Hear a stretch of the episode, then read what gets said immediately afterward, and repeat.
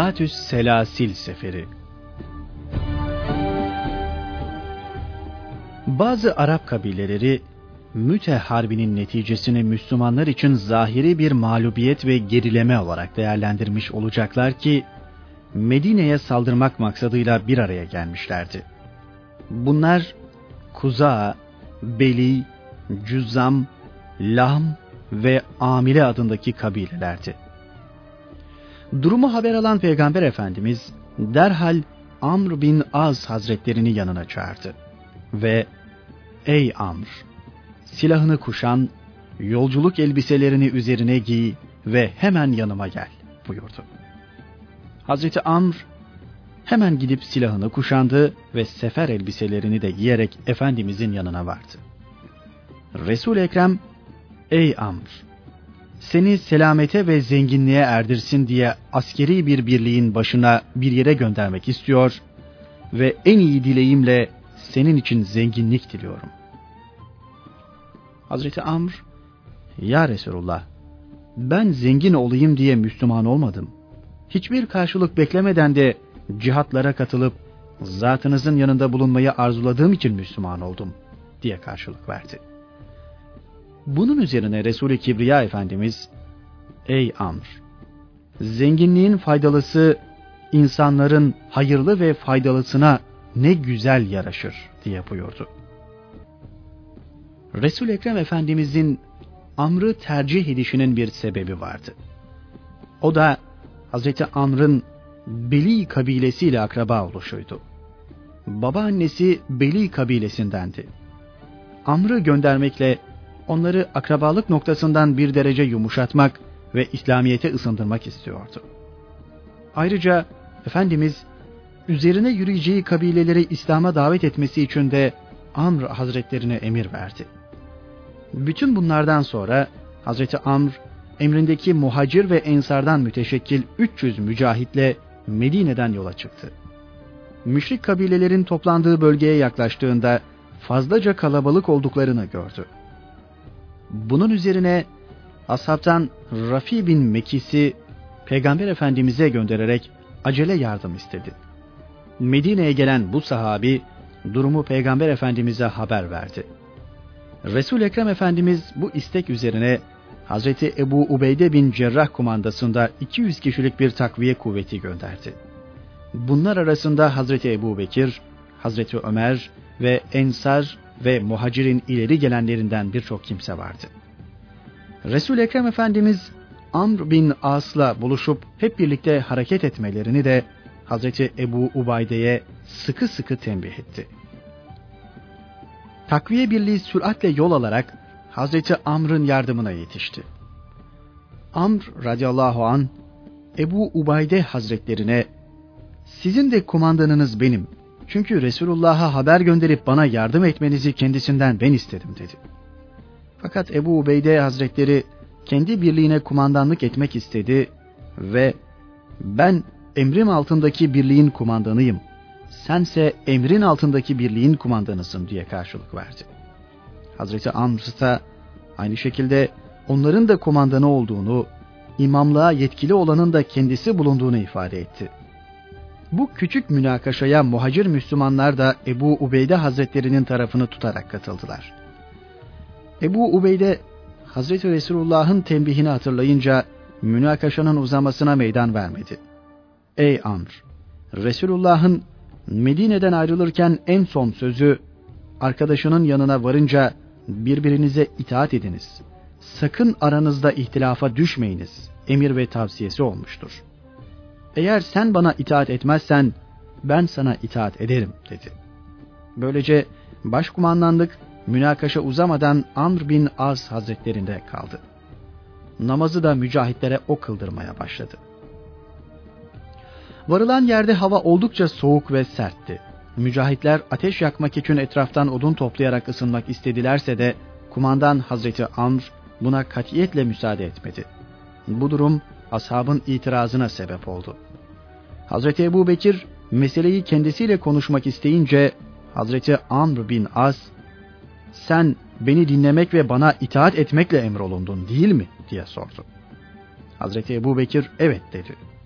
Bunun üzerine Hazreti Amr, o halde neye emrolundunsa onu yap dedi. Hazreti Ömer bu sözlere tahammül edemedi ve gidip Hazreti Amr'a çatmak istediyse de Hazreti Ebu Bekir buna mani oldu. Ve bırak onu istediğini yapsın. Resulullah onu ancak harpteki mahareti sebebiyle başımıza kumandan tayin etti. Madem ki o şu anda kumandandır, onun işine karışmak doğru olmaz diye konuştu. Bunun üzerine Hazreti Ömer hiddetini yenip sustu. Aslında Hazreti Amr güzel bir taktik ve tedbir icabı mücahitlerin ateş yakmalarına müsaade etmiyordu. O da şuydu. Düşman çok, mücahitlerse onlara nazaran sayıca azdılar. Ateş yakıldığı takdirde sayıları ortaya çıkacak ve düşman hiçbir endişe ve korkuya kapılmadan üzerlerine hücum edecekti. Fakat yakılmadığı takdirde düşman mücahitlerin sayısını tam bilemeyecek ve ihtiyatlı hareket etmek durumunda kalacaktı. Nitekim de aynı durum cereyan etti. Müslümanların oldukça kalabalık oldukları zannına kapılan düşman kuvvetleri çarpışmayı bile göze alamadan her biri bir tarafa dağıldı. Az sayıda bir birlik karşı koymaya direndi ancak onlar da bir müddet sonra mücahitlerin toptan hücumu karşısında dayanamayarak kaçmaya mecbur kaldılar. Harp sanatını iyi bilen komutan Amr, kaçanları mücahitlere bir pusu kurmuş olabilir ihtimalini göz önüne alarak takipten vazgeçti. İslam ordusu gayesine ulaşmış olmanın huzuru içinde Medine'ye döndü. Mücahitlerle Medine'ye dönen kumandan Amr bin Az, iç aleminde bir duyguya kapılmıştı. Bu duygusunu bizzat kendisi şöyle anlatır. Resulullah beni askeri bir birliğin başında Zatüs Selasil'e göndermişti. Askeri birliğin içinde Ebu Bekir ve Ömer de bulunuyordu. Resulullah'ın yanında benim yerim daha üstün olmazsa herhalde beni Ebu Bekir ve Ömer'in başına kumandan tayin ederek göndermezdi diye içime doğdu. Hemen Resulullah'ın yanına varıp, ''Ya Resulullah, halkın sana en sevgilisi hangisidir?'' diye sordum. ''Ayşe'dir.'' buyurdu. ''Erkeklerden kimdir?'' diye sordum. ''Ayşe'nin babasıdır.'' buyurdu. ''Ondan sonra kimdir?'' diye sordum. ''Ondan sonra Ömer'dir.'' buyurdu. Bir takım erkeklerin daha isimlerini saydı. Kendi kendime artık bu sorumu tekrarlamayayım dedim ve beni en sonraya bırakmasından korkarak sustum. Hakikati halde Amr bin Az Hazretleri ashab-ı kiramın büyüklerindendi. Fakat o vakit sahabiler arasında ona nispetle Allah indinde ve Hazreti Resulullah katında daha sevgili ve daha eftal pek çok zat ve onun tabakasının üst tarafında hayli tabaka vardı.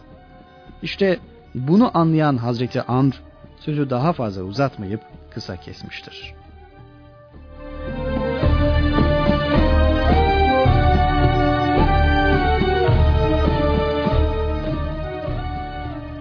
Siful Bahr Seferi Resul-i Ekrem Efendimiz Ebu Ubeyde bin Cerrah'ı muhacir ve ensardan müteşekkil 300 kişilik bir birliğin başında kumandan tayin ederek Cüheynelerden bir kabilenin üzerine gönderdi.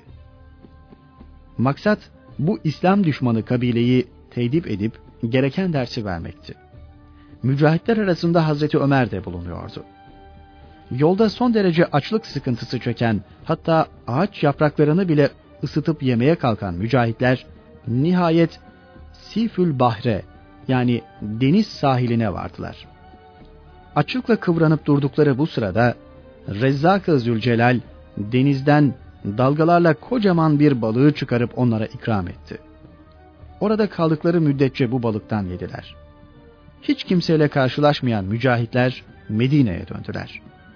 Mücahitler Peygamber Efendimiz'e deniz sahilinde yedikleri balıktan bahsedip bundan dolayı herhangi bir şey yapmaları gerekip gerekmediğini sordular. Peygamber Efendimiz o Allah'ın sizin için denizden çıkardığı bir rızıktır buyurdu ve ilave etti. Yanınızda o balığın etinden bir şey varsa bize de yedirseniz. Mücahitlerden bir kısmı yolda azık olsun diye beraberinde o balıktan getirmişti. Peygamber Efendimiz'e de bir parça verdiler. Efendimiz de ondan yedi.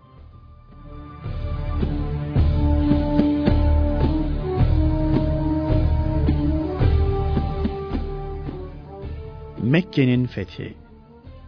Hicretin 8. senesi. Ramazan ayı. Cuma günü. Miladi 630. Mekke, yeryüzünde tevhidin timsali ilk mabed olan Kabe'nin bulunduğu şehir. O Kabe ki çok mübarek ve alemlere hidayet olan bayttir. Mübarekiyeti ve hidayete vesile oluşu tevhid-i ilahiyenin mücessem bir delili olmasından ileri gelmekte. İlk banisi, ilk insan ve ilk peygamber Hazreti Adem aleyhisselam onu bu gaye için inşa etmişti. Zamanla bina gözden kaybolacak vaziyete gelmiş fakat temelleri sabit kalmıştı. Ebul Enbiya yani peygamberlerin babası lakabıyla anılan Hazreti İbrahim Allah'ın emir buyurmasıyla oğlu Hazreti İsmail ile birlikte bu temel üzerine Kabe'yi yeniden inşa etmişler ve Kabe tevhid inancının yeniden mücessem bir sembolü olmuştu. Ancak yeryüzünün bu en şerefli ve en faziletli binası hala tevhid inancından uzak yaşayan, hatta bu inancı var güçleriyle ortadan kaldırmaya, müntesiplerini yok etmeye çalışan Kureyş müşriklerinin elinde bulunuyordu bina ediliş gayesinin tam aksine içi putlarla dolu duruyordu. Tevhid inancının ve bu inancın mümessili Müslümanların can düşmanları olan müşrikler burada her türlü rezaleti irtikab ediyorlardı. Gayretullah'a dokunan Hz. Adem aleyhisselamla Hz. İbrahim'in ruhaniyetlerini rencide eden ve bütün Müslümanların kalp ve vicdanlarını derinden sızlatan bu durumun bir an evvel ortadan kaldırılması lazımdı. Bu mübarek mabedin ve bu mabedin içinde bulunduğu Mekke'nin bir an evvel müşriklerin kirli ellerinden kurtarılması gerekiyordu. Hz. Fahri Alem Efendimiz bunu düşünüyor, bu maksadının tahakkuku için bir yol arıyordu. Uzun zaman imkanlar ve şartlar buna el vermemişti. Çünkü Müslümanlar henüz az ve zayıf bir durumda bulunuyorlardı. Müslümanların mevcut gücüyle bunu elde etmek de oldukça zordu. Üstelik Medine'nin her an düşman taarruzuna uğraması da muhtemeldi. Bu gayenin bil fiil gerçekleşmesi için İslam'ın inkişaf etmesi, Müslümanların çoğalması, güç ve kuvvet kazanması gerekiyordu. Aksi takdirde bu yoldaki bir teşebbüs akim kalabilirdi. Bir işe teşebbüste zamanı ve zemini değerlendirmeyi çok iyi bilen Peygamber Efendimiz, bu gayesinin tahakkuku için Cenab-ı Hakk'ın müsait şartlar ihsan etmesini sabırla bekliyordu. Nihayet hicretin 8. yılında İslam olanca haşmetiyle etrafa yayılmıştı. Bir taraftan İslam'ın en amansız düşmanlarından biri olan Hayber ve civar Yahudileri tabiyet altına alınmış, bir taraftan en büyük bir fetih ve zafer olan Hudeybiye anlaşması yapılmış ve yine bir başka taraftan o zamanın koskocaman Bizans İmparatorluğuna Müte Harbi gözdağı verilmişti. Bütün bunlar İslam'ın ve Müslümanların önüne geçilmesi imkansız büyük bir kuvvet haline almış olduğunu ortaya koyuyordu. Artık bu ulvi ve mukaddes gayenin bil fiil tahakkuk zamanı gelmiş ve gerekli imkanları Cenab-ı Hak ihsan etmişti. Ancak ortada bir mani vardı. O da müşriklerle yapılmış olan Hudeybiye anlaşmasıydı. Bu anlaşmaya göre Müslümanlarla müşrikler 10 sene birbirleriyle harp etmeyecek ve anlaşmayı bozmayacaklardı. Ahde vefada zirve noktada bulunan Resul-i Kibriya Efendimiz bu kutsi gayesi içinde olsa ahdini bozup müşrikler üzerine yürümeyi düşünmüyordu.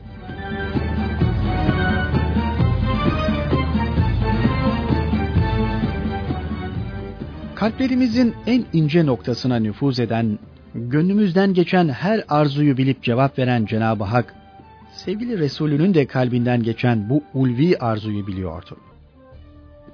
Zaten ona bu gayesini tahakkuk ettireceğini daha iki sene evvelinden de haber vermiş, müjdelemişti. Cenab-ı Hak bir sebep halk etti.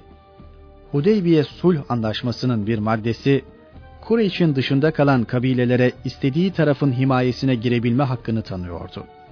Bu haktan istifadeyle muahede yapıldığı sırada Huza kabilesi Hz. Resulullah'ın ahd ve emanına girerek Müslümanlar tarafında yer almış, Beni Bekir kabilesi ise müşriklerin himayesini kabul ederek onların tarafını tutmuştu. Bu iki kabile arasında uzun zaman devam edip gelen bir düşmanlık, bir husumet vardı. İhtimal bu düşmanlık neticesidir ki eskiden beri peygamberimizin dedesi Abdülmuttalip'le anlaşmalı ve müttefik bulunan Huzalılar, Hz. Resul-i Ekrem'in safında yer alınca Beni Bekirler de müşriklerin himayesine girmişlerdi. Nübüvvet nurunun Mekke'de parlamasına kadar birbirleriyle kanlı bıçaklı olan bu iki kabile, bu nur sayesinde az da olsa birbirlerinden kanlı ellerini çekiyor ve bu çekiliş Hudeybiye sulhüne kadar devam ediyordu. Ancak bu sulh devresinde tekrar birbirlerini rahatsız etmeye başlıyorlardı. Bahaneler arayarak hadise çıkarma yoluna gidiyorlardı. Bir gün Beni Bekir kabilesinden biri bir şiirle Hazreti Resulullah'ı hic ve tahkire yeltenir. Huzalılardan bir genç buna tahammül edemez ve adamın başını yarar. Durumu öğrenen Bekir oğulları bunu Huzalılara saldırmak için bir sebep sayarlar. Kureyş müşriklerinden de bir yardım alan Beni Bekirler, her şeyden habersiz, Vetir denilen suyun başında ikamet eden ve böyle bir saldırıdan Hudeybiye sulh anlaşması gereğince emin bulunan Huzalıların üzerine ansızın saldırırlar. Hazırlıklı bulunmayan Huzalıları ta Mekke'nin içine kadar kovalarlar. Haremde bile adamlarını öldürmekten çekinmezler. Neticede çarpışma Huzalılardan 23 kişinin öldürülmesiyle son bulur. Çarpışmada müşrikler Beni Bekirlere at, silah gibi yardımlarda kalmamış, ileri gelenlerinden birçoğu da bil fiil çarpışmaya katılmıştı. Fakat bunu Peygamber Efendimiz'den korkarak gizli yapmışlardı. Ancak Huzalılar bunları tanımışlardı. Kureyş müşrikleri bu hareketleriyle Hudeybiye anlaşmasını resmen ihlal etmiş oluyorlardı. Fakat bunun peygamberimiz tarafından bilinmesinden son derece endişe duyuyor, hatta korkuyorlardı.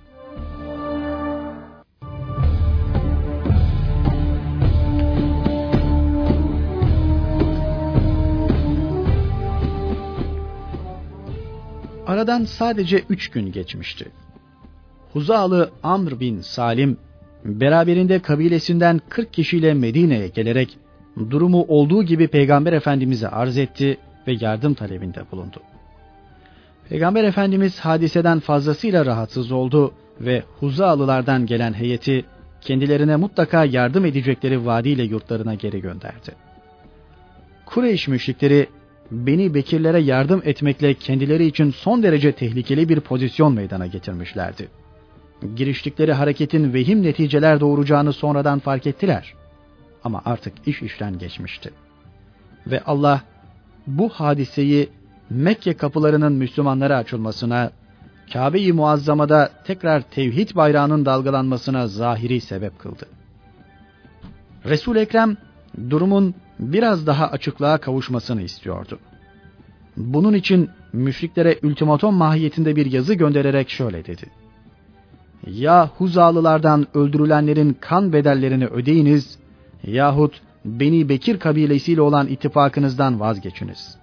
Bunlardan birini yapmazsanız Hudeybiye anlaşmasını bozduğunuzu ve bunun neticesi olarak da sizinle harp etmek mecburiyetinde kalacağımı biliniz.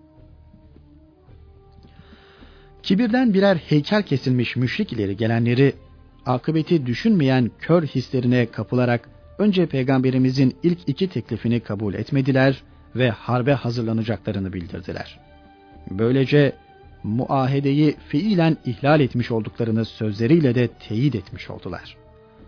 Ancak hislerinden uzak kalıp meseleyi akıl planına getirdiklerinde içlerini bir telaş, bir korku kaplamaya başladı. Yaptıkları hareketin doğuracağı vahim neticeyi düşündükçe imandan mahrum kalplerini bir korku sardı. Hazreti Resulullah'ın elçisine bu tarz cevap verdiklerine pişman oldular. Meselenin tahsihi için Ebu Süfyan'ı Medine'ye gönderdiler. Git muahedeyi yenile, mütareke müddetini de uzat dediler. Müşrik ileri gelenlerinin verdiği direktife göre Ebu Süfyan, peygamberimizle görüşüp eski fikirlerinden vazgeçtiklerini bildirecek ve Hudeybiye anlaşmasının yenilenmesini, hatta müddetin uzatılmasını temine çalışacaktı. Ancak son pişmanlık fayda vermeyecek ve müşrikler bu isteklerinde muvaffak olamayacaklardı. Çünkü Resul Ekrem daha henüz Ebu Süfyan Medine'ye gelmeden ashabına işin neticesine haber verip şöyle buyuruyordu. Ebu Süfyan Hudeybiye anlaşmasını takviye etmek ve mütareke müddetini uzatmak için yanınıza gelmek üzeredir. Fakat bu arzusuna nail olamadan öfkeyle geri dönecektir. Ebu Süfyan Medine'ye gelince Peygamber Efendimizin huzuruna çıkmadan önce Ezvacı Tahirat'tan olan kızı Hazreti Ümmü Habibe'nin evine gitti. Baba henüz iman etmemiş ve müşriklerin lideri, kızı ise Hazreti Resul Ekrem'in pak zevcesi. Ebu Süfyan Hazreti Resulullah'ın minderine oturmak istedi. Hazreti Ümmü Habibe buna müsaade etmedi. Ebu Süfyan, kızım anlayamadım. Sen minderi mi benden, beni mi minderden esirgiyorsun diye sordu. Hazreti Ümmü Habibe, bu Resulullah'ın minderidir. Sense şirk içindesin. Senin gibi birisinin Resulullah'ın minderinde oturmasına gönlüm asla razı olamaz diye cevap verdi.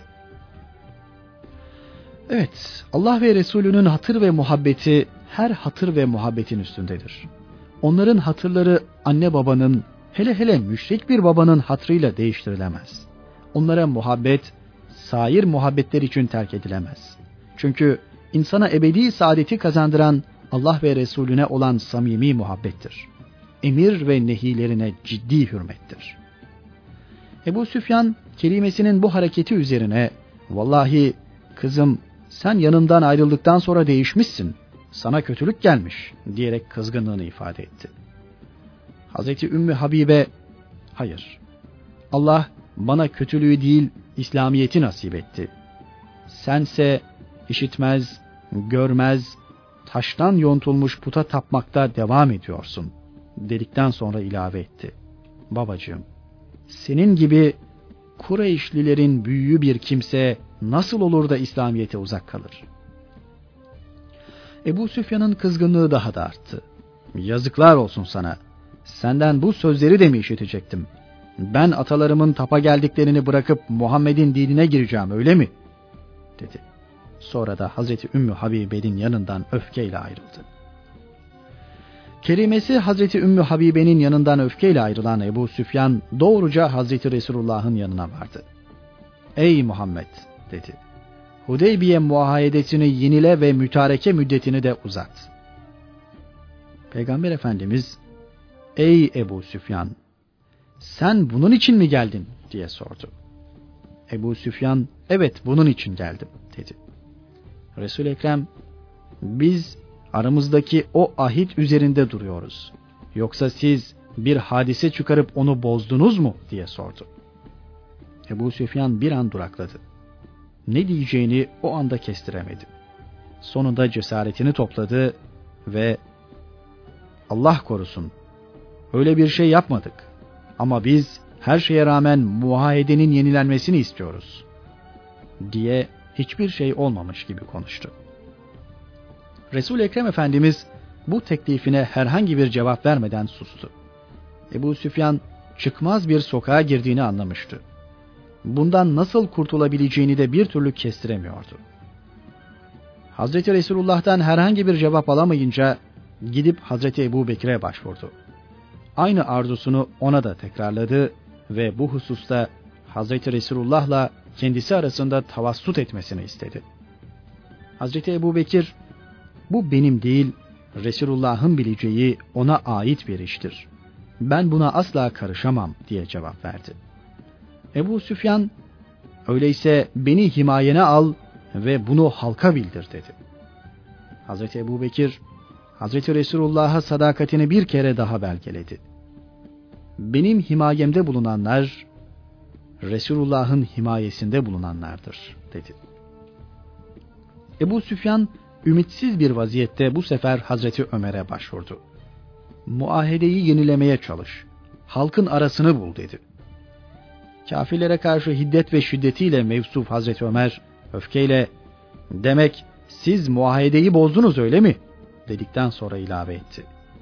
Eğer ondan geride bir şey kalmışsa Allah onu da bir an evvel yok etsin. Ben bu hususta asla gidip Resulullah'tan şefaat dilemeyeceğim. Vallahi ben küçük bir karıncadan başka bir şey bulamazsam bile o karıncadan faydalanır, yine sizinle savaşırım.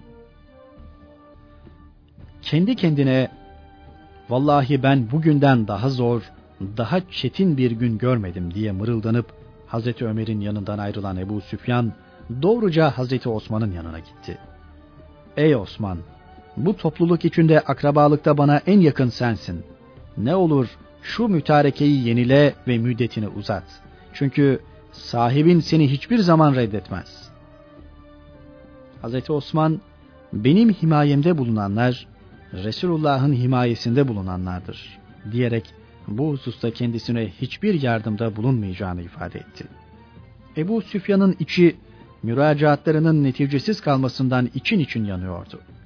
Son şansını denemek üzere Hazreti Ali'ye başvurdu. Benim en yakın akrabamsın.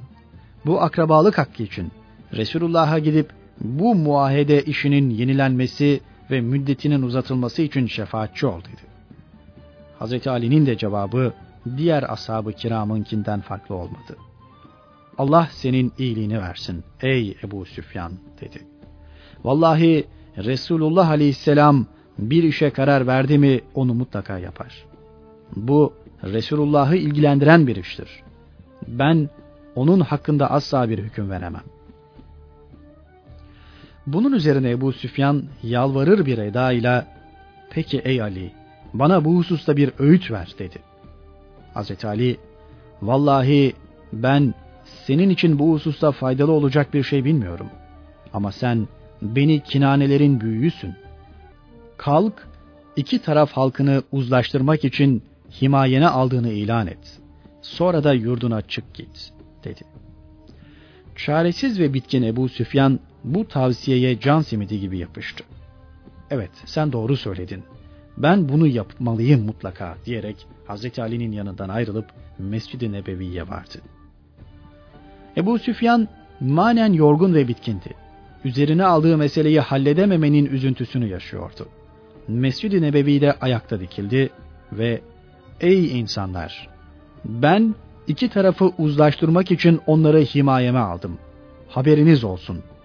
dedikten sonra ürkek ürkek ilave etti. Muhammed'in bu taahhüdümde bana vefasızlık edeceğini hiç sanmıyorum. Sonra tereddütler içinde bocalar bir bitkinlikle Efendimizin yanına vardı. Ya Muhammed, zannetmem ki bu himaye sözümü reddedesin. Peygamber Efendimiz, ey Ebu Süfyan, bunu sen söylüyorsun, ben değil buyurdu. Ebu Süfyan meseleyi anlamıştı. Görüşmelerinden hiçbir netice alamamanın eziklik ve ümitsizliği içinde devesine zar zor atlayarak Mekke'nin yolunu tuttu. Mekke'ye varan Ebu Süfyan'a Kureyşliler neler yaptığını anlat bakalım dediler. Ebu Süfyan kötü bir elçilik yapmış olmanın mahcubiyet ve ezikliği içinde olup bitenleri olduğu gibi anlattı. Kureyş müşriklerinin korkuları bir kat daha arttı. Resul Ekrem Efendimiz artık kat'i kararını vermişti. Sefere çıkılacak. Ancak bu kararını daha doğrusu Kureyş müşriklerinin üzerine yürüme fikrini son derece gizli tutmak istiyordu. Bu onun başvurduğu bir tedbirdi. Bu taktiğe düşmana hazırlanma fırsatı vermemek ve bunun neticesi olarak da fazla kan dökülmeden onu teslime mecbur etmek maksadına mebni olarak başvuruyordu. Çünkü o her şeyden evvel insanlara ebedi saadeti kazandıracak olan hak ve hakikati tebliğe memurdu. İnsanları imhaya değil. Teslime mecbur bırakıldıkları takdirde içlerinden birçoğunun gönlü İslam'a kayabilirdi. Böylece de iman nimetini elde etmiş olabilirlerdi. O halde düşmanı tamamen imha etmek yerine ona galebe etmek, onun ulvi gayesine daha uygundu. Bu sebepledir ki Mekke seferinde maksadını son derece gizli tutuyordu.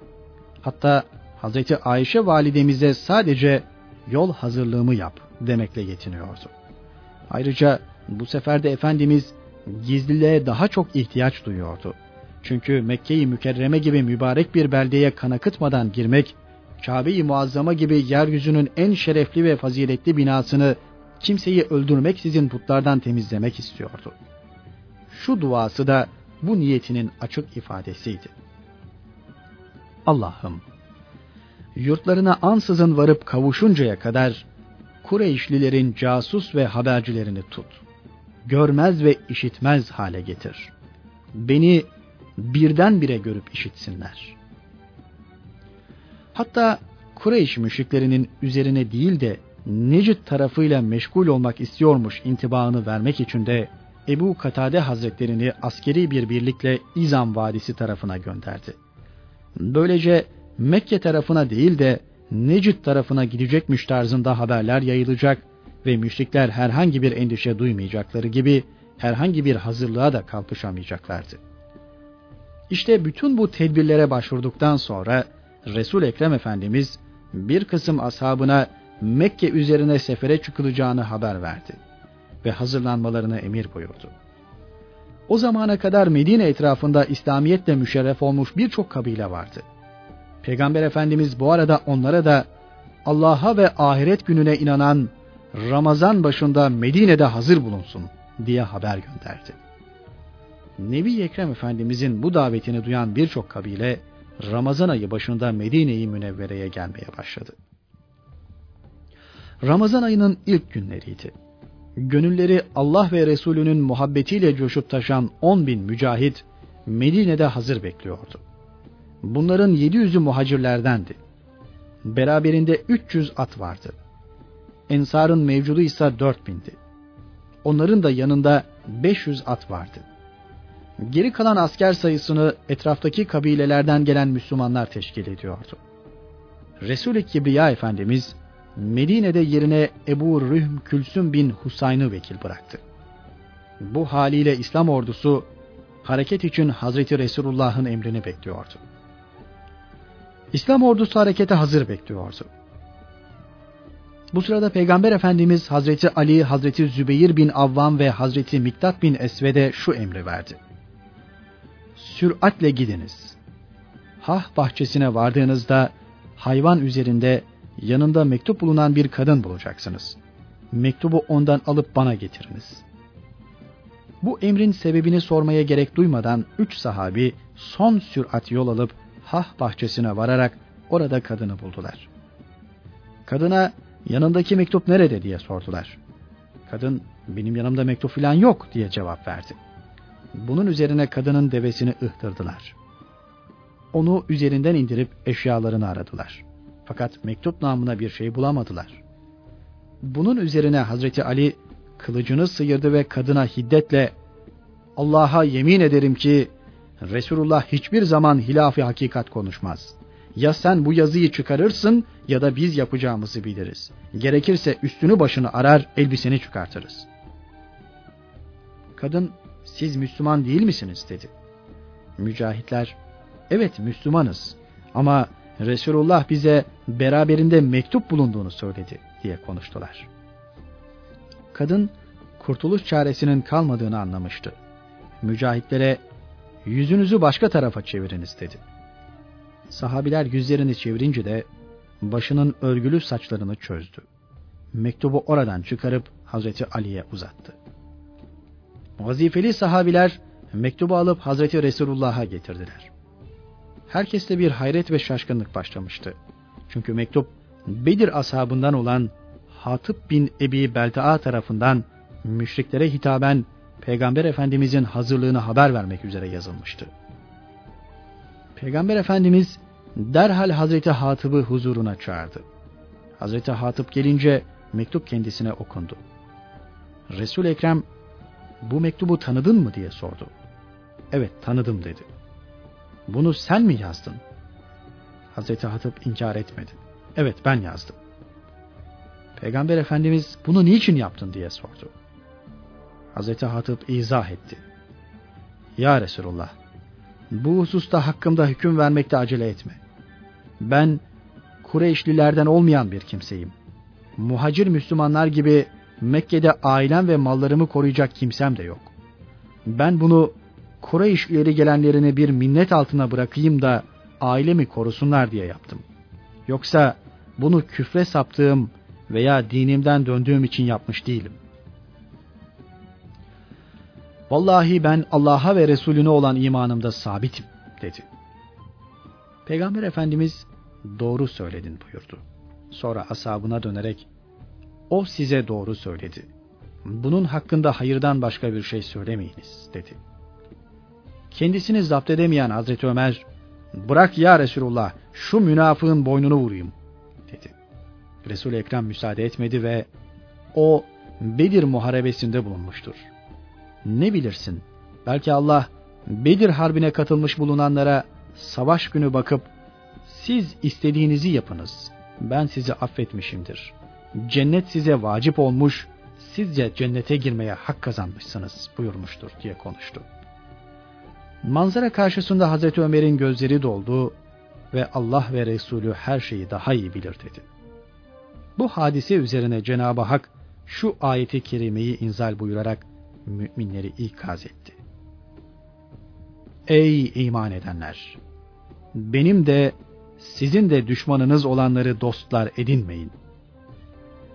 Kendileriyle aranızdaki sevgi yüzünden onlara peygamberin maksadını ulaştırırsınız değil mi? Halbuki onlar haktan size gelene küfretmişlerdir. Peygamberi de sizi de Allah'a iman ediyorsunuz diye yurtlarınızdan çıkarıyorlardı onlar. Eğer siz benim yolumda savaşmak, benim rızamı aramak için çıkmışsanız bunu yapmazsınız. Onlara hala muhabbet mi gizleyeceksiniz? Halbuki ben sizin gizlediğinizi de açıkladığınızı da çok iyi bilenim. İçinizden kim bunu yaparsa muhakkak ki hak yolun ta ortasından sapmış olur. Mümtehine suresi 1. ayet. Bütün hazırlıklar tamamlandıktan sonra Resul-i Kibriya Efendimiz tek kalp gibi çarpan 10 bin kişilik muazzam İslam ordusuna hareket emri verdi. Medine'den çıkış Ramazan'ın ilk günlerine rastlıyordu. Bu sebeple Resul-i Ekrem ve mücahitler oruçluydular. Hava oldukça sıcaktı. Bu sıcaklık altında yol almak fazlasıyla yorucu ve zahmetliydi. Dayanılacak gibi değildi. Üstelik her an bir çarpışma çıkabilir, bir mukabeleyle de karşı karşıya kalabilirlerdi. Halbuki harpte güç, kuvvet lazımdı. Oruç, mücahitleri bir noktada takatsiz hale getiriyordu. Ancak kendi başlarına hareket edemezlerdi. Bu sebeple Hz. Resulullah'ın ne yapacağını bekliyorlardı. Oruç açılacak mı yoksa devam mı edilecekti? İslam ordusu Kudeyt mevkiine gelince Peygamber Efendimiz ikindi namazından sonra orucunu açtı ve ashabına da açmalarını emretti. Bu arada 8 kişilik bir birlik ve Necid tarafına gönderilmiş bulunan Ebu Katade de gelip orduya katıldı. Aynı zamanda etraftan da birçok Müslüman gelip İslam ordusuna iltihak etti. Yine bu sırada Mekke'den gelen Hazreti Abbas ailesiyle Cuhve mevkiinde İslam ordusuyla karşılaştı. Bundan son derece memnun olan Peygamberimiz kendisinin yanında kalmasını, ağırlıklarını ise Medine'ye göndermesini emretti. Sonra ''Ey Abbas, sen muhacirlerin sonuncususun.'' buyurdu. Hazreti Abbas sefer boyunca Peygamber Efendimizin yanından ayrılmadı. Hazreti Resulullah kumandasındaki İslam ordusu bütün ihtişamıyla yoluna devam ediyordu. Bu sırada gelip Hazreti Resulullah'ın huzurunda İslam'la şereflenenler oldu. Bunlar Peygamber Efendimizin amcası oğlu Ebu Süfyan bin Haris ile Abdullah bin Ebi Ümeyye'ydi. resul Ekrem önce bu iki kişiyle görüşmek istemediğini ifade ederek onlardan yüz çevirdi. Zira bunlar kendisiyle peygamberliğinden önce gayet samimiyken risalet vazifesi verilir verilmez şiddetli birer düşman kesilmişlerdi. Kendisine sözle eziyet ve hakarette bulunmuşlardı. Şair olan Ebu Süfyan bin Haris, peygamberimizi ve Müslümanları ağır dille hicvederdi. Yine Efendimizin akrabası olan Abdullah bin Ebi Ümeyye de ona söz ve hareketleriyle rahatsızlık vermekten geri durmayanlar arasında yer almıştı. Ancak bütün bunlara rağmen araya Hazreti Ümmü Seleme girdi. Efendimiz'e onlardan yüz çevirmemesi gerektiğini söyledi. Fakat Resul Ekrem Efendimiz yine onların ikisi de bana lazım değildir diyerek kabul etmemekte ısrar ediyordu. Resul Ekrem'in bu sözlerini duyan Ebu Süfyan bin Haris elinde küçük oğlu Cafer olduğu halde vallahi yanına girmeme izin vermezse oğlumun elinden tutarak helak oluncaya kadar yeryüzünde dolaşıp dururum diye konuştu. Şefkat ve merhamet timsali Peygamber Efendimizin mübarek gönlü bu sözlere dayanamadı. Onların huzuruna davet ederek affetti. Böylece onlar da İslamiyetle şereflendiler. Kudeyt mevkiinde konaklayan Peygamber Efendimiz burada ordusunu savaş düzenine koydu. Sancaktar ve bayraklar bağlayarak onları kabilelere ve kabilelerin bayraktar ve sancaktarlarına verdi. Muhacirlerin üç bayrakları vardı. Hazreti Ali, Hazreti Zübeyir bin Avvam ve Hazreti Sa'd bin Ebi Vakkas.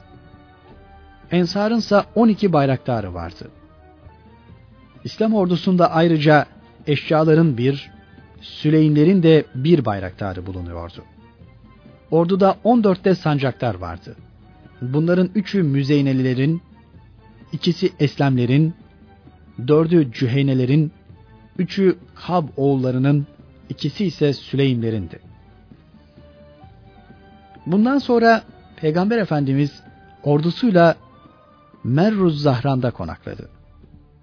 Peygamber Efendimizin gizlilik stratejisi o ana kadar son derece muvaffakiyetle sürmüş, Mekkeliler en küçük bir haber dahi alamamışlardı. Merruz Zahran Vadisi'ne geliş geceye rastlamıştı. O ana kadar üzerlerine gelişlerinden haberi olmayan Mekkeli müşriklere Peygamber Efendimiz gelişini muhteşem bir ateş donanmasıyla bildirmek istedi. Ve her mücahide ateş yakmalarını emir buyurdu. Bir anda on bin ateş yakıldı. Göz kamaştıran bu manzara Mekke'ye aydınlık saçtı. Müşriklere ise korku ve dehşet. Aralarından göç etmeye mecbur bıraktıkları kainatın manevi güneşi Peygamber Efendimiz, şimdi etrafında on bin parlak yıldızla Mekke ufuklarında yeniden bütün ihtişamıyla parlıyordu. Ruh ve gönülleri ısıtmak için Mekke ufuklarında bir başka haşmetle doğuyordu. Bu doğuşa müşrikler hayret etti. Daha iki sene evvel bu güneş bu kadar parlak değildi. Bu kadar kuvvet ve azamete sahip bulunmuyordu. Bir anda nasıl böylesine inkişaf etmiş, büyümüş ve her tarafı aydınlatır olmuştu. Söndürmek istedikleri nur nasıl böylesine kısa zamanda kendilerini sönük bir duruma bırakan azamet peyda etmişti. Akıllara hayret veren bu şahlanışın sırrını bir türlü çözemiyorlardı. İşte Kureyş müşrikleri ancak gözleri kamaştıran bu on bin ateşlik muazzam manzarayla işin farkına vardı. Ve Mekke'nin çepeçevre sarıldığını anladılar. İslam ordusu henüz Merruz Zahran'dan ayrılmamıştı. Resul Ekrem Efendimiz Irak denilen misvak ağaçlarının yemişlerinden toplamalarını bazı sahabilere emretti ve size onların kararmış olanlarını toplamanızı tavsiye ederim. Çünkü en tatlı olanları onların kararmışlarıdır buyurdu. Sahabiler merakla Ya Resulullah bu yemişin iyisini kötüsünü çobanlar bilir. Siz de koyun gütmüş müydünüz diye sordular. Resul Ekrem her peygamber muhakkak koyun gütmüştür.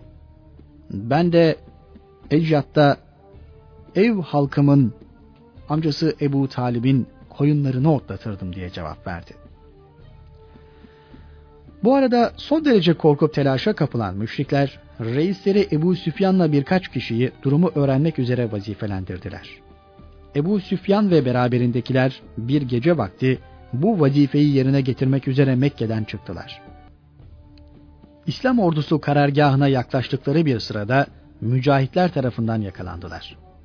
O esnada Hazreti Abbas imdadına yetişmeseydi mücahitler tarafından epeyce hırpalanacaktı. Hazreti Abbas Ebu Süfyan'ı alıp Peygamber Efendimizin yanına getirdi. Arkasından Hazreti Ömer de eli kılıcının kabzasında olduğu halde huzuru saadete girdi ve Ya Resulullah Allah Ebu Süfyan'ı akitsiz ve ahitsiz ele geçirmek imkan ve fırsatını verdi. Müsaade buyur da boynunu vurayım dedi. Hazreti Abbas müdahale etti. Ya Resulullah ben ona eman vermiş bulunuyorum. Fakat Hazreti Ömer bu isteğinden vazgeçmedi. Aynı teklifi tekrarlayıp durdu. Hazreti Abbas, ey Ömer yeter. Vallahi Ebu Süfyan Ali bin Kab oğullarından Hazreti Ömer'in kabilesinden olsaydı böyle söylemezdin deyince Hazreti Ömer bütün celadetiyle ey Abbas vallahi babam Hattab hayatta olup da Müslüman olsaydı ona senin Müslüman olduğun gün Müslüman oluşuna sevindiğim kadar sevinmezdim. Zira biliyorum ki Resulullah da babam Hattab Müslüman olsaydı senin Müslüman oluşuna sevindiği kadar sevinmezdi diye konuştu. Bu ufak münakaşayı Peygamber Efendimiz ey Abbas Ebu Süfyan'ı konak yerine götür. Sabahleyin yanıma getir. Sözleriyle sona erdirdi. Hazreti Abbas Ebu Süfyan'ı sabahleyin Resul-i Ekrem Efendimizin huzuruna getirdi. Resul-i Ekrem Ey Ebu Süfyan! Henüz La ilahe illallah diyeceğin vakit gelmedi mi? diye sordu. Ebu Süfyan zavallıca bir cevap verdi. İyi ama bu kadar putları ne yapayım? Lat ve Uzza'dan nasıl vazgeçeyim? Hazreti Ömer, Peygamber Efendimizin çadırı arkasında bekliyordu. Ebu Süfyan'ın bu sözlerini duyunca hiddetle dua et ki çadırın içindesin. Dışında olsaydın asla bu sözü söyleyemezdin diye konuştu. Ebu Süfyan, ey Ömer yazıklar olsun sana. Sen de baban gibi sertsin. Hem sonra ey Hattab'ın oğlu ben sana gelmiş değilim. Amcamın oğluna gelmişim. Onunla konuşacağım. Bırak da konuşalım dedi.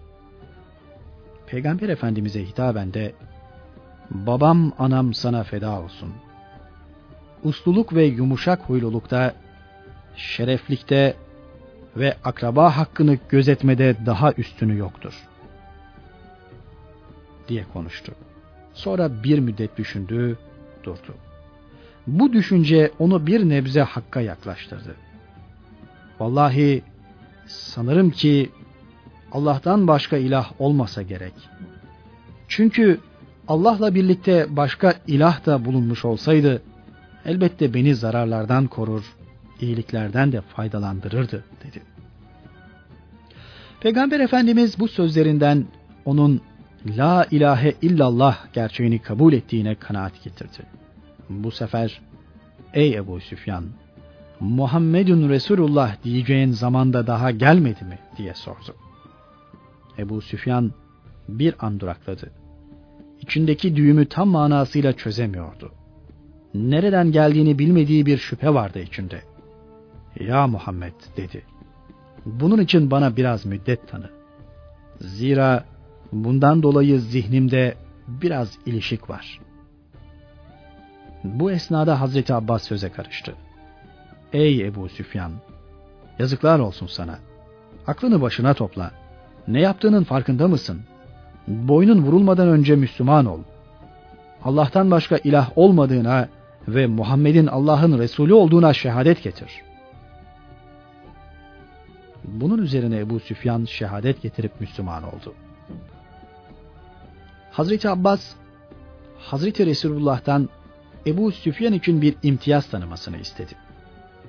Ya Resulullah, Ebu Süfyan üstün tanınmayı, övülmeyi seven bir insandır. Ona iftihar vesilesi olacak bir imtiyaz verseniz, Resul-i Kibriya Efendimiz olur buyurdu ve ilave etti. Kim Ebu Süfyan'ın evine girerse emindir. Ebu Süfyan evimin ne genişliği vardır ki diyerek Peygamber Efendimiz'den bu lütfunu genişletmesini istedi. Bu sefer Resul Ekrem Efendimiz kim Kabe'ye girer, sığınırsa o emindir buyurdu. Ebu Süfyan buna da kanaat etmedi. Kabe'nin ne genişliği var ki dedi. O zaman Peygamber Efendimiz kim Mescid-i Haram'a girer sığınırsa emindir buyurdu. Ebu Süfyan bu ihsan dairesinin daha da geniş tutulmasını istiyordu. Mescid-i Haram'ın ne genişliği var ki diyerek bunu da ifade etti. Bunun üzerine Peygamber Efendimiz lütuf ve ihsanın dairesini en geniş bir şekilde tuttu. Kim kapısını üzerine kapayıp evinde oturursa ona eman verilmiştir. Ebu Süfyan'ın artık bu hususta talep edecek bir şey kalmamıştı. İşte bu geniştir diyerek memnuniyetini ishar etti. Resul Ekrem Ebu Süfyan'ın hemen çıkıp Mekke'ye gitmesine müsaade etmedi. Her ne kadar iman etmişse de müşrik ileri gelenlerinin tesiri altında kalıp İslam ordusuna karşı bir hareket hazırlığı içine girebilme ihtimali vardı. Bu düşünceye fırsat verilmemeliydi. Ebu Süfyan İslam ordusunu görmeliydi. Ta ki bu orduya karşı koyacak güç ve kuvvetin Kureyş müşriklerinde bulunmadığı kanaati kendisinde tamamıyla teşekkür etsin. Azametli orduyu görmeliydi ki kendilerine bir şey kazandırmayacak, sadece kanlarının akıp gitmesine sebebiyet verecek bir karşı koyma hareketine girmeyi akıllarından geçirenlere nasihat etsin, onları bu fikirlerinden vazgeçirmeye çalışsın. Bunun için Peygamber Efendimiz Hazreti Abbas'a Ey Abbas! Ebu Süfyan'ı vadinin daraldığı, atların sıkışa sıkışa geçtiği dağ boğazının yanına götür de Allah ordusunun ihtişamını görsün diye emretti. Hazreti Abbas bu emri nebevi üzerine Ebu Süfyan'ı vadinin en dar, geçişe en hakim yerine götürdü. Ebu Süfyan hayret ve haşyet içinde kol kol geçen muazzam İslam ordusunu seyrediyor ve onların kim olduğunu teker teker Hazreti Abbas'a soruyordu. Hazreti Abbas da gereken izahatı veriyordu. Ebu Süfyan'ın gözleri nurani dalgalar halinde akan mücahitler karşısında kamaşıyordu. Mekke'de öldürmeye karar aldıkları sırada ellerinden Allah'ın hıfz ve inayetiyle kurtulan Hazreti Muhammed, nasıl böyle on binlerin kalp ve ruhunu fethetmiş ve etrafında birer pervane gibi döndürmeyi başarabilmişti. Daha düne kadar kendi saflarında ona karşı savaşanlar şimdi ona sadakat elini uzatmışlar. Onun muhabbetinde erişmişler. Onun derdiyle hem dert, sevinciyle mesrur, elemiyle müteellim olmuşlardı. Dalga dalga geçen alaylar, taburlar arasında Ebu Süfyan olanca dikkatiyle Hazreti Resulullah'ı arıyordu. Her alay her kol geçtiğinde Hazreti Abbas'a Muhammed geçti mi diye soruyordu. Onun geçişinin bir başka azamette, ihtişamda olacağını biliyordu.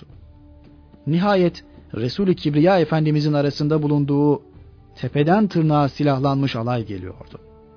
Kainatın efendisi kendisine mahsus azamet, heybet ve vakarla devesi kasvanın üzerindeydi.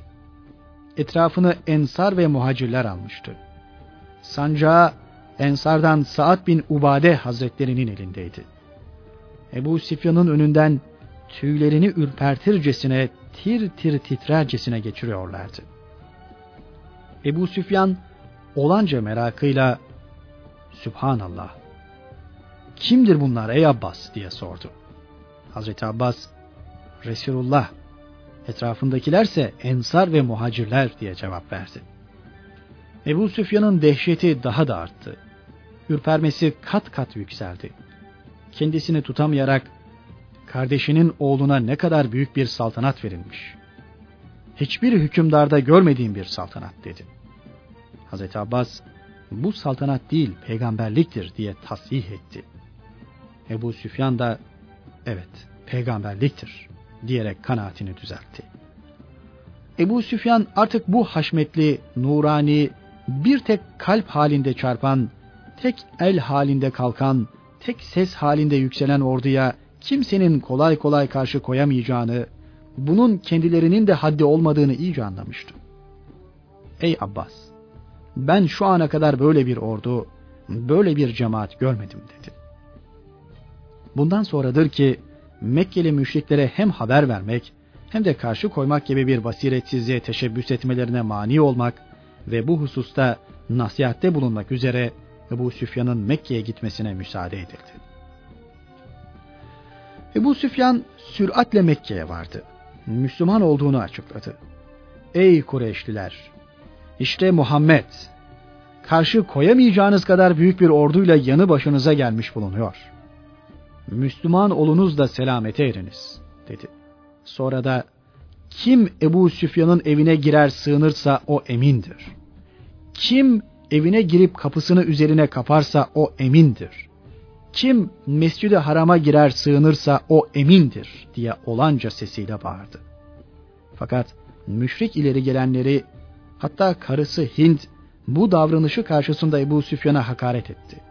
Hatta Safvan bin Ümeyye, İkrime bin Ebi Cehil gibileri halkı Resul-i Ekrem'e karşı çıkmak için kışkırtmaya bile kalkıştılar.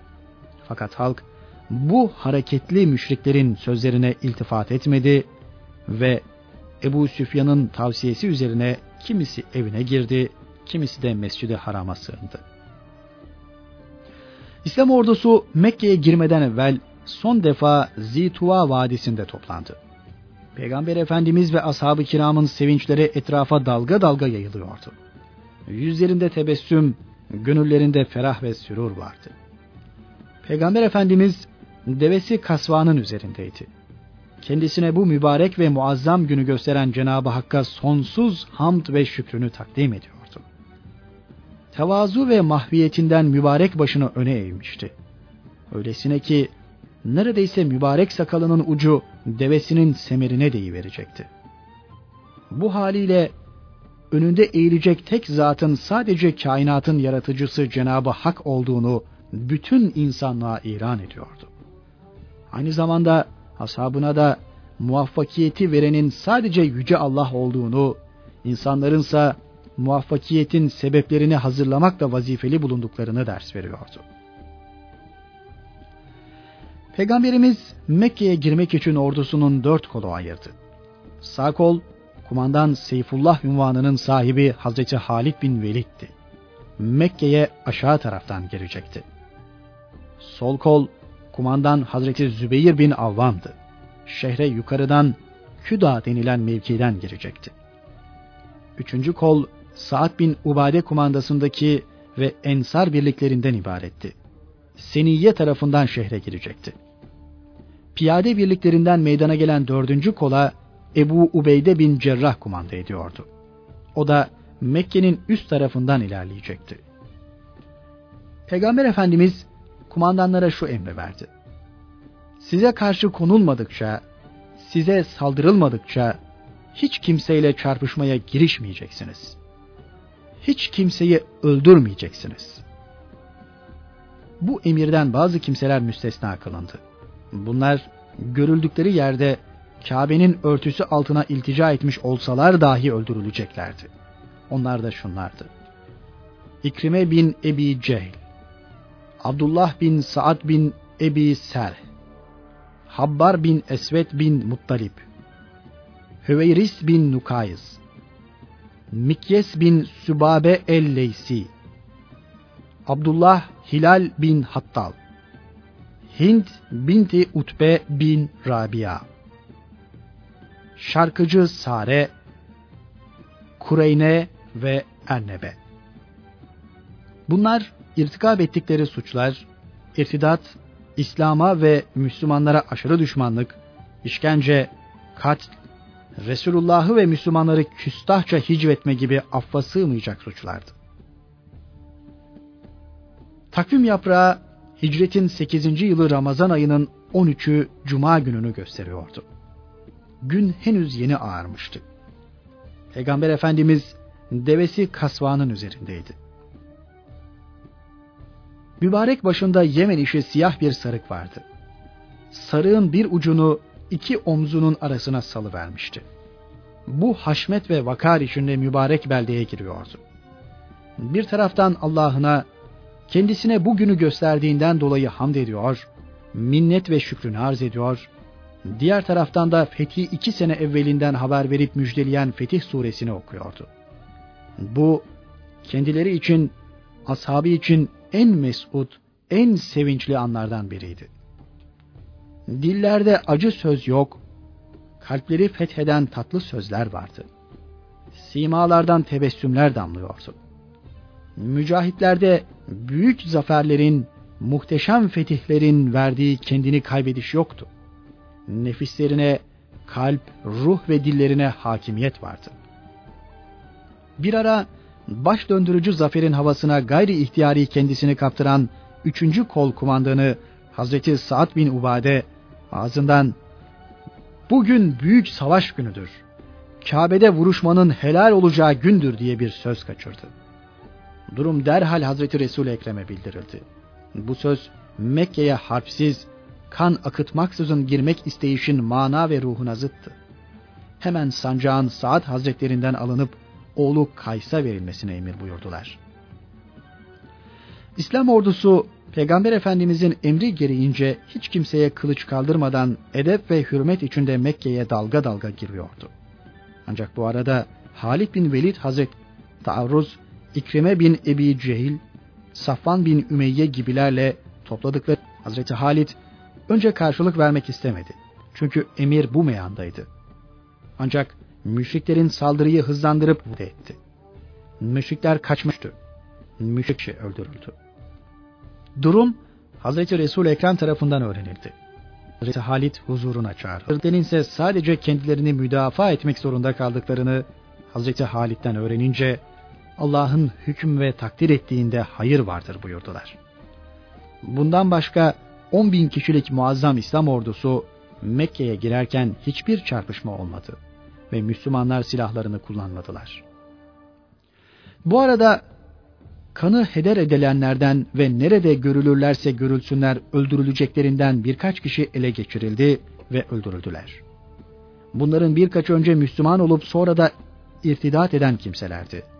Abdullah bin Hattal ve Mikyes bin Sübabe bunlardan ikisiydi. Kanı heder edilip ele geçirildikten sonra öldürülen diğerleri ise Haris bin Tueytla, Huveyris bin Nukayz ve Sare'ydi. Bunların hepsi peygamberimiz henüz Mekke'deyken kendilerine en ağır eziyet ve hakarette bulunan kimselerdi. Yakalanıp öldürülmeleri emrolunan diğer müşriklerse her biri başka başka yerlere kaçmışlardı. Peygamber Efendimiz Mekke'ye girer girmez halka eman verdiğini ilan etti. Kim Ebu Süfyan'ın evine sığınırsa ona eman verilmiştir. Kim elinden silahını bırakırsa ona eman verilmiştir. Kim evine girer kapısını kapatırsa ona eman verilmiştir. Bunun üzerine müşriklerden bir kısmı evlerine, diğer bir kısmı da Ebu Süfyan'ın evine sığındı. On bini aşkın İslam ordusu Mekke'ye girmişti. Fakat Mekke sakin ve asude bir gün yaşıyordu. Herkes bir emniyet içindeydi. Resul Ekrem Efendimiz kasvanın üzerinde terkisinde Üsame bin Zeyd, sağında Hazreti Ebu Bekir, etrafında muhacir ve ensar topluluğu olduğu halde Kabe-i Muazzama'ya doğru ilerliyordu. Davasını ilana başladığı ilk günden bugüne kadar ve muzafferiyet sonunda hiçbir değişiklik yoktu. Tek başına İslam ve imanı tebliğ ederken de mütevazı, mahviyetkar, affedici ve merhametliydi. O günde aynı şekildeydi birkaç kişinin gönlünde yer tutmuşken nasıl Ali Cenap, şefkatli, mütevazi ve afifkar idiyse, şimdi on binlerin gönlüne taht kurmuşken de yine bu vasıflarından zerre kaybetmemişti. İşte Efendimiz bu tevazu, mahfiyet ve Allah'a minnet ve şükran hisleriyle dolu bir manzara içinde harem-i şerife girdi. Müslümanlar da akın akın muazzam mabede doğru akıyorlardı. Resul-i Kibriya tekbir getirince Müslümanlar da hep bir ağızdan Allahu Ekber, Allahu Ekber diyerek Mekke ufuklarını bu kutsi sada ile çınlattılar. Bu ulvi sadaya bu mübarek beldenin dağı taşı Allahu Ekber diyerek karşılık veriyordu. Resul-i Kibriya binlerce sahabi arasında devesi kasvanın üzerinde Kabe'yi tavafa başladı. Peşini ashab-ı kiram takip etti tavafın her devresinde ellerindeki değnekle Hacer Lesved'e işaret ederek onu istilam ediyordu. Tavafın yedinci devresinden sonra kasvadan indi. Makamı İbrahim'e varıp orada iki rekat namaz kıldı. Sonra da zemzem kuyusuna vararak ondan hem su içti hem de abdest aldı. Bunu Safa tepesine çıkışları takip etti. Oradan etrafa baktı ve kendisine bu muazzam günü gösteren Yüce Allah'a bir kere daha minnet ve şükranlarını takdim etti. Bu sırada Medineli Müslümanlardan bazılarının iç aleminde bir endişe uyandı. Bu endişeyi Cenab-ı Hak Resulüne yurdunun fethini nasip etti. Artık burada oturur kalırlar mı dersiniz diyerek ishar ettiler. Duasını bitiren Fahri Alem Efendimiz ne konuştuklarını sordu. Onlar bir şey yok ya Resulullah dediler. Sorusunu birkaç sefer tekrarlayıp aynı cevabı alan Peygamber Efendimiz'e o sırada vahiy ile ensarın konuştukları haber verildi. Bunun üzerine ben sizin söylediğiniz şeyden Allah'a sığınırım. Bilin ki benim hayatım sizin hayatınızla, ölümüm de sizin ölümünüzledir diye buyurdular. Bu hitap karşısında ensar gözyaşları arasında Fahri kainatın çevresinde toplanıp gönlünü almaya çalıştılar. Vallahi biz bunları Allah ve Resulüne olan muhabbetimizden dolayı söylemiştik. Başka bir maksatla değil dediler. Peygamber Efendimizin ve Müslümanların Kabe'yi tavaf ettikleri bir sıradaydı. Ebu Süfyan da Mescid-i Haram'ın bir köşesinde oturup düşünceye dalmıştı. Şeytan zihnini kurcalıyor ve bir takım sinsi vesveseler telkin ediyordu. Resul-i Ekrem önünden her geçtikçe o, acaba bir daha asker toplasam, şu adamla bir daha çarpışsam ne olur diye içinden geçiriyordu. Tam bu sırada Resul-i Kibriya Efendimiz gelip başucuna dikildi ve o zaman da yine Allah seni hakir eder buyurdu. Ebu Süfyan şimşek gibi çakan bu söz karşısında daldığı derin düşünceden sıyrıldı. Başını kaldırıp baktığında Peygamber Efendimiz'i yanı başında gördü. Şaşırdı, titredi. Sonra da Allah'a tövbe ve istiğfarda bulunarak Vallahi sen Resulullah'sın dedi. Fadale bin Umeyr ise Peygamberimizi tavaf sırasında öldürmek niyetiyle gözlüyordu. Bir ara bu niyetle fazlasıyla yaklaşan Fedale'ye Resul Ekrem aniden dönüp sen Fedale misin diye sordu. Fedale şaşkınlık içinde evet ya Resulullah dedi. Peygamberimiz içinden ne geçiyor, ne düşünüyorsun dedi. Fedale hiçbir şey düşünmüyorum. Sadece Allah'ı anmakla meşgul bulunuyorum diye cevap verince Resul Ekrem Allah'tan af ve mağfiret dile ey Fedale dedi. Sonra da elini Fedale'nin göğsüne koyarak onun için dua etti. Bu mucize karşısında Fedale kötü niyetinden vazgeçti ve yumuşayan kalbiyle birlikte imanı da karar kıldı. Resul-i Kibriya'nın bir tek nurani tebessümü düşmanlıkları dostlukları döndürüyor, katık kalpleri bal mumu gibi yumuşatıyordu. Fadale o anı vallahi göğsümden elini kaldırdığı zaman bana ondan daha sevimli ve sevgili hiçbir şey yoktu diyerek tasvir eder. Kureyş müşrikleri Kabe'nin çevresinde 360 put dikmişlerdi. Bu putlar kurşunla yerlerine perçinlenmiş bulunuyordu. Tebliğ ettiği tevhid inancıyla akıl, ruh ve kalplerdeki putları yıkıp binlerce insanı getirdiği nurun etrafında pervane gibi döndüren Resul-i Kibriya Efendimiz, şimdi de tevhid inancına uygun bina edilmiş olan Kabe'yi asliyetine kavuşturmak için putlardan temizlemeye başlıyordu elindeki asayla putlara birer birer işaret ederek hak geldi, batıl zail oldu. Gerçekten batıl daima yokluğa mahkumdur. İsra suresi 81. ayet. İşareti alan her put yere düştü. Putun yüzüne işaret ettiyse arkasına düşer, arkasından işaret ettiyse yüzüstü düşerdi. Böylece Kabe içinde ve çevresinde yere yuvarlanmayan hiçbir put kalmadı. Öğle namazı vakti girmişti. Nebi Ekrem Efendimizin emriyle Hazreti Bilal Kabe'nin üzerine çıkarak ezan okumaya başladı. İmanlı gönüllerde sevinç ve canlılık, imansız gönüllerde ise üzüntü ve yıkılış vardı. Seneler önce boynuna ip takıp sokak sokak dolaştırdıkları akla gelmedik eziyet ve işkencelere maruz bıraktıkları köle Hazreti Bilal, şimdi Kabe'nin üzerinde gür sesiyle şirk ehlini çatlatırcasına tevhidi ilan ediyordu. Onunla beraber adeta dağ, taş da tevhidi ilahiyi kendilerine mahsus dillerle haykırıyorlardı. Bu müstesna manzara karşısında azılı müşrikler kahroluyorlardı.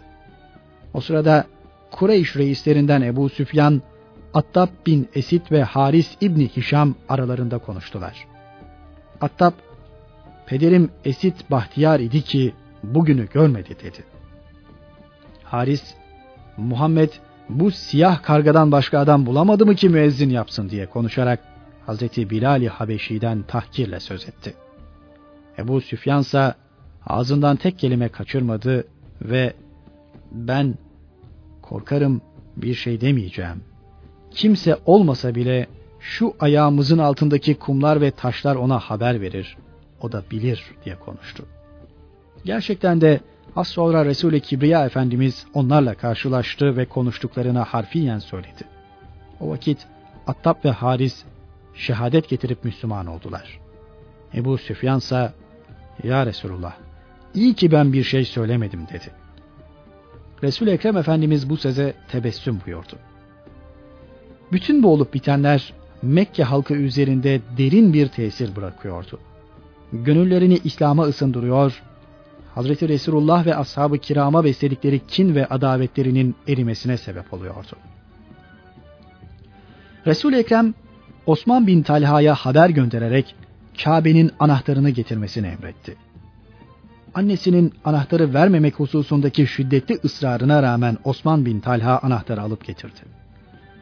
Kainatın efendisi yanında Hazreti Bilal, Hüsame bin Zeyd ve Osman bin Talha olduğu halde Kabe'ye girdi. İçerideki suret ve putların temizlenmesi için daha önce emir buyurmuşlardı. Ancak henüz onlardan eser vardı. Bir emirle bu izlerin de silinip her tarafın tertemiz edilmesini istedi. Bir müddet Kabe'nin içinde kaldıktan sonra dışarı çıktı. O sırada hemen hemen bütün Mekke halkı Mescid-i Haram'ın etrafında toplanmış, haklarında verilecek hükmü merakla bekliyorlardı. Acaba Resul-i Kibriya onların kendisine reva gördükleri gibi yüzlerine işkembe mi atacaktı? Yollarına dikenler döküp üzerlerinden mi yürütecekti? Onlara akla gelmez eziyet ve hakaretlerde mi bulunacaktı? Onların sahabilerine yaptıkları gibi boğazlarına ip takıp sokak sokak mı dolaştıracaktı? Kızgın kumların üzerine yatırıp onlara işkence mi yapacaktı? Onları aç susuz mu bırakacaktı? Yurtlarından mı çıkaracaktı? Hayır. Kainatın vücut bulmasına sebep olan ve alemlere rahmet olarak gönderilmiş bulunan o şanlı Resul bunların hiçbirini yapmadı. Resul Ekrem Efendimiz Kabe-i Muazzama'nın kapısında durdu. Mübarek yüzünde beliren tatlı tebessümleriyle halka bakıyordu. Allah'a hamd ve senadan sonra şu hutbeyi irad etti. Allah'tan başka ilah yoktur. Yalnız O vardır. Onun şeriki yoktur. O vaadini yerine getirdi. Kuluna yardım etti. Aleyhinde toplanan düşmanları tek başına perişan etti. Bilmelisiniz ki cahiliye devrine ait olup iftihar vesilesi yapılıp gelinen her şey kan, mal davaları bunların hepsi bugün şu ayaklarımın altında kalmış, ortadan kaldırılmıştır. Bütün insanlar Adem'den, Adem de topraktan yaratılmıştır. Ey insanlar! Sizi bir erkekle bir dişiden, Adem ile Havva'dan yarattık. Hem de sizi soylara ve kabilelere ayırdık ki birbirinizi tanıyasanız. Biliniz ki Allah katında en iyiniz, takvası en ziyade olanınızdır. Şüphe yok ki Allah alimdir. Her şeyi bilendir. Habirdir. Her şeyden haberdardır. Hucurat Suresi 13. ayet. Resul Ekrem Efendimiz bu hitabesinden sonra halka ey Kureyş topluluğu şimdi hakkınızda benim ne yapacağımı tahmin edersiniz diye sordu. Kureyş topluluğu sen kerem ve iyilik sahibi bir kardeşsin kerem ve iyilik sahibi bir kardeş oğlusun. ancak bize hayır ve iyilik yapacağına inanırız derler. Bunun üzerine Resul-i Kibriya Efendimiz şöyle konuştu. Benim halimle sizin haliniz Yusuf'un kardeşlerine dediğinin tıpkısı olacaktır. Yusuf'un kardeşlerine dediği gibi ben de diyorum. Size bugün hiçbir başa kakma ve ayıplama yok.